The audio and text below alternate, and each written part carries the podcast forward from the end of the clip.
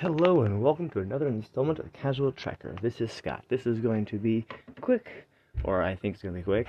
Um, idea, I, I, idea on what they're going to do with the final two episodes. One we've seen, and one that has coming out next Thursday. Supernova Part One and Two of Star Trek Prodigy.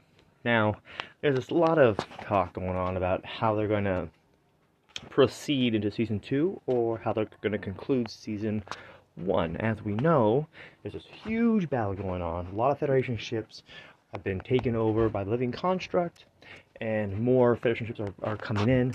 We know that there is a possibly Enterprise E, maybe, might have been just a mistake with a render, who knows. But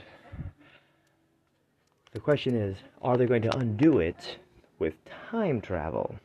And I find that problematic because they're living in the present of their actual selves. Which means if you undo something with time travel, you are going to make a duplicate of yourself. Similar to what Admiral Janeway did in Star Trek Voyager Endgame, where her older self from 2404 or whatever it was came back to the 20, late 2370s to bring her crew home after only seven years in the Delta Quadrant. Now, we know that when she did that, she did not immediately vanish. She did not dis- disappear. The only reason why she did not live through that episode is because she was assimilated by the Borg Queen in an effort to help the crew go through the transwarp conduit. So, if our crew on the Protostar travel backwards in time, they're going to be going to a point in time where they still all exist.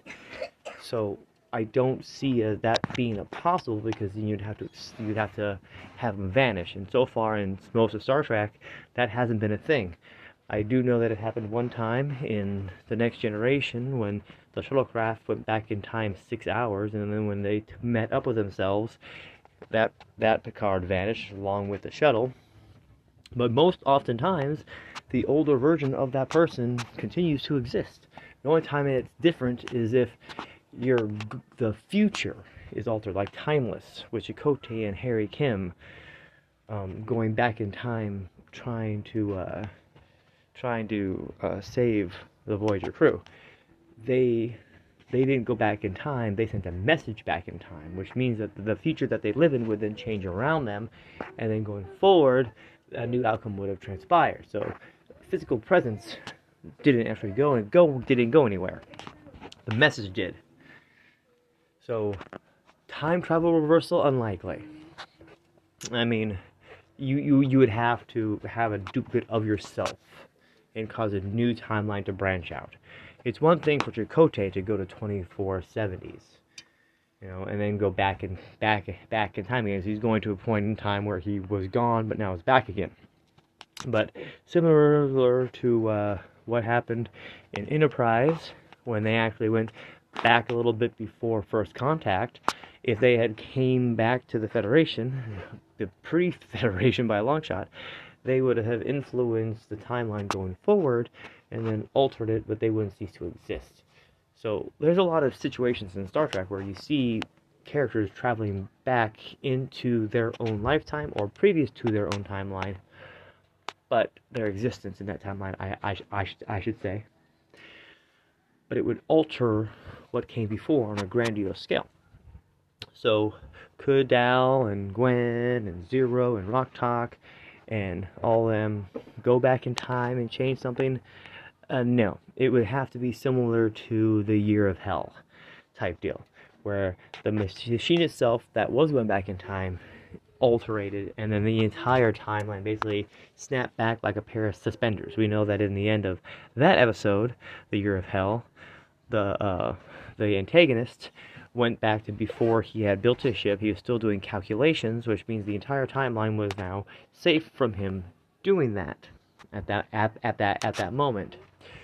So you could do something similar to that, where the protostar could blow up and go supernova, and then it could regenerate everything going backwards. And because the crew is on board the ship, they would be undone. But the problem is, is they would all go back to Tars Tars Lamora, where they were being incarcerated, or they would go back to a time before uh, any of them were even more, and then their lives could be altered.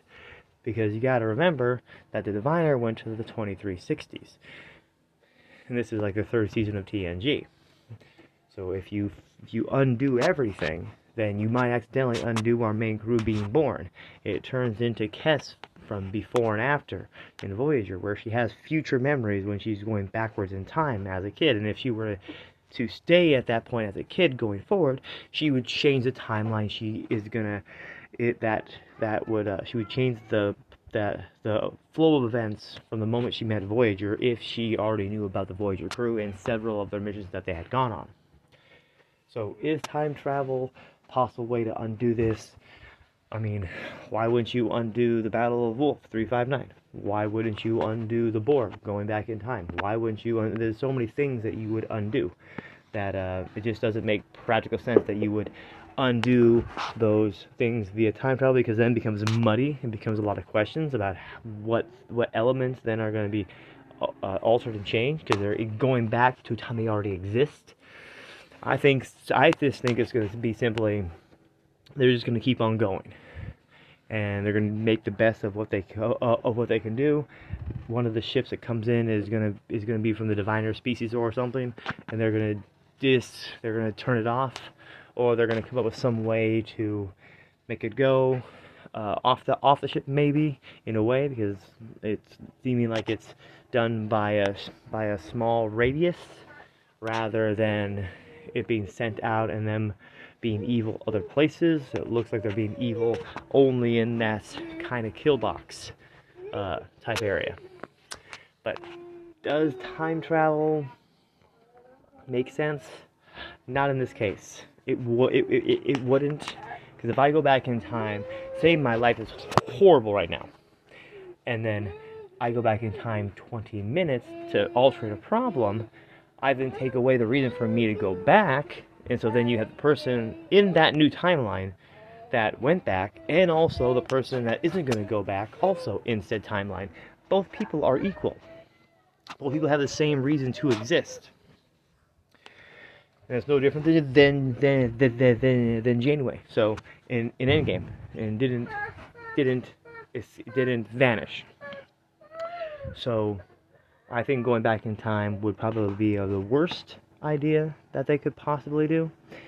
I think it'd be better just to have this be one of those battles that they had and they had to overcome, and then and then they had to keep on going. I mean, I mean, a, a thousand years from now, you're gonna have you're gonna have the burn that that that that took out a whole bunch of other people.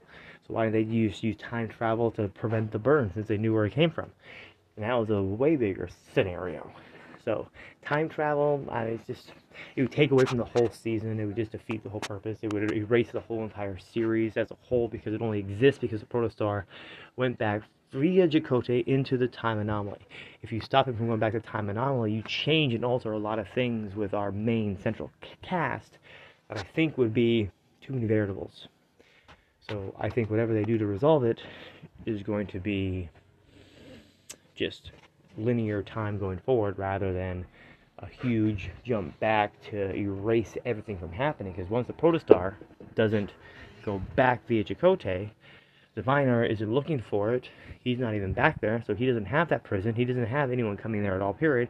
Tars Lamora becomes nothing, doesn't exist, and then who who knows what that means for everyone that's a teenager.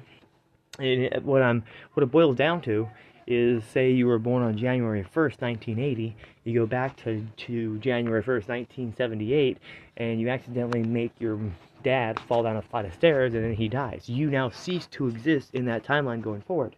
And that is what we're worrying about here with our Prodigy crew. Is that you're going you're erasing an event that happened prior to any of their births and then having these new events take hold and then it erases the characters that we know, which basically makes the entire first season kind of eh and meh, really, because the in season two, they won't be the same people that that we know. The only way that that is altered is if it's similar to what happened in First Contact, when they follow in the Borg cube in, uh, the Borg Therian, and they're protected from the changes in the timeline. But then you still have the duplicate problem. They're both going to be still there and exist. So I mean, there's always there's always, there, there's always going to be questions. There's always going to be asterisks upon any situation. I mean, Star Trek at the end of the day is supposed to be a TV show for fun. It just happens to have this big old canon and mythology background, and a lot of other content and different movies and TV shows inside of the franchise to kind of pull from to see how they did it in different ways. Now, granted, the what happens in the story and the plot of the story always is going to influence what happens, and it's not necessarily going to be derived from an event that happened before. Because why would you want to handicap yourself? Because it's a fictitious TV show with writers and a production and a production crew and it's animated. So there's always an in-universe explanation, and there's always the production explanation, and they're not always both the same. So it's gonna boil down to why Riker didn't ever want to get promoted, and he always kept passing it up. The in-universe reason is because he got comfortable with his crew. He likes Enterprise D. He doesn't want to move up. He's he's um he's very esteemed with uh Captain Captain Captain Picard. The the production reason is you didn't want to have Jonathan Frakes no longer playing William Riker, in Star Trek The Next Generation because him getting that promotion would either limit his capacity to be in the show or completely delete him from the cast to begin with and it would be basically like Wesley Crusher. He comes back every once in a once once in a while. So you put the conflict in there well will he or won't he? But you know at the end of the day he's not going to because he's still the lead character in the show. That being said you take that and you put it over onto the Prodigy crew we want them all to all to continue, and if we change their pasts all the way from back when they were on Tars Lamora, then we're changing the characters that we know. Because the last 19 episodes so far have kind of pushed these guys together. They've grown together. They've uh, changed a lot, especially now. And so, if you take that away from them, and then the entire the entire season one becomes a waste. Because season two would be like the year of hell right after the ship blows up and the Janeway's Voyager is fine. The entire the entire year they just missed out on, and that's what's going to happen with Prodigy is because everyone's like, oh, they'll fix it with time travel. Well, if you go back five minutes, then you have doubles. If they send a communication back through, um, if they send back a, a, a communication back then that might work. That's the only thing they could do, which might be what they're going to do.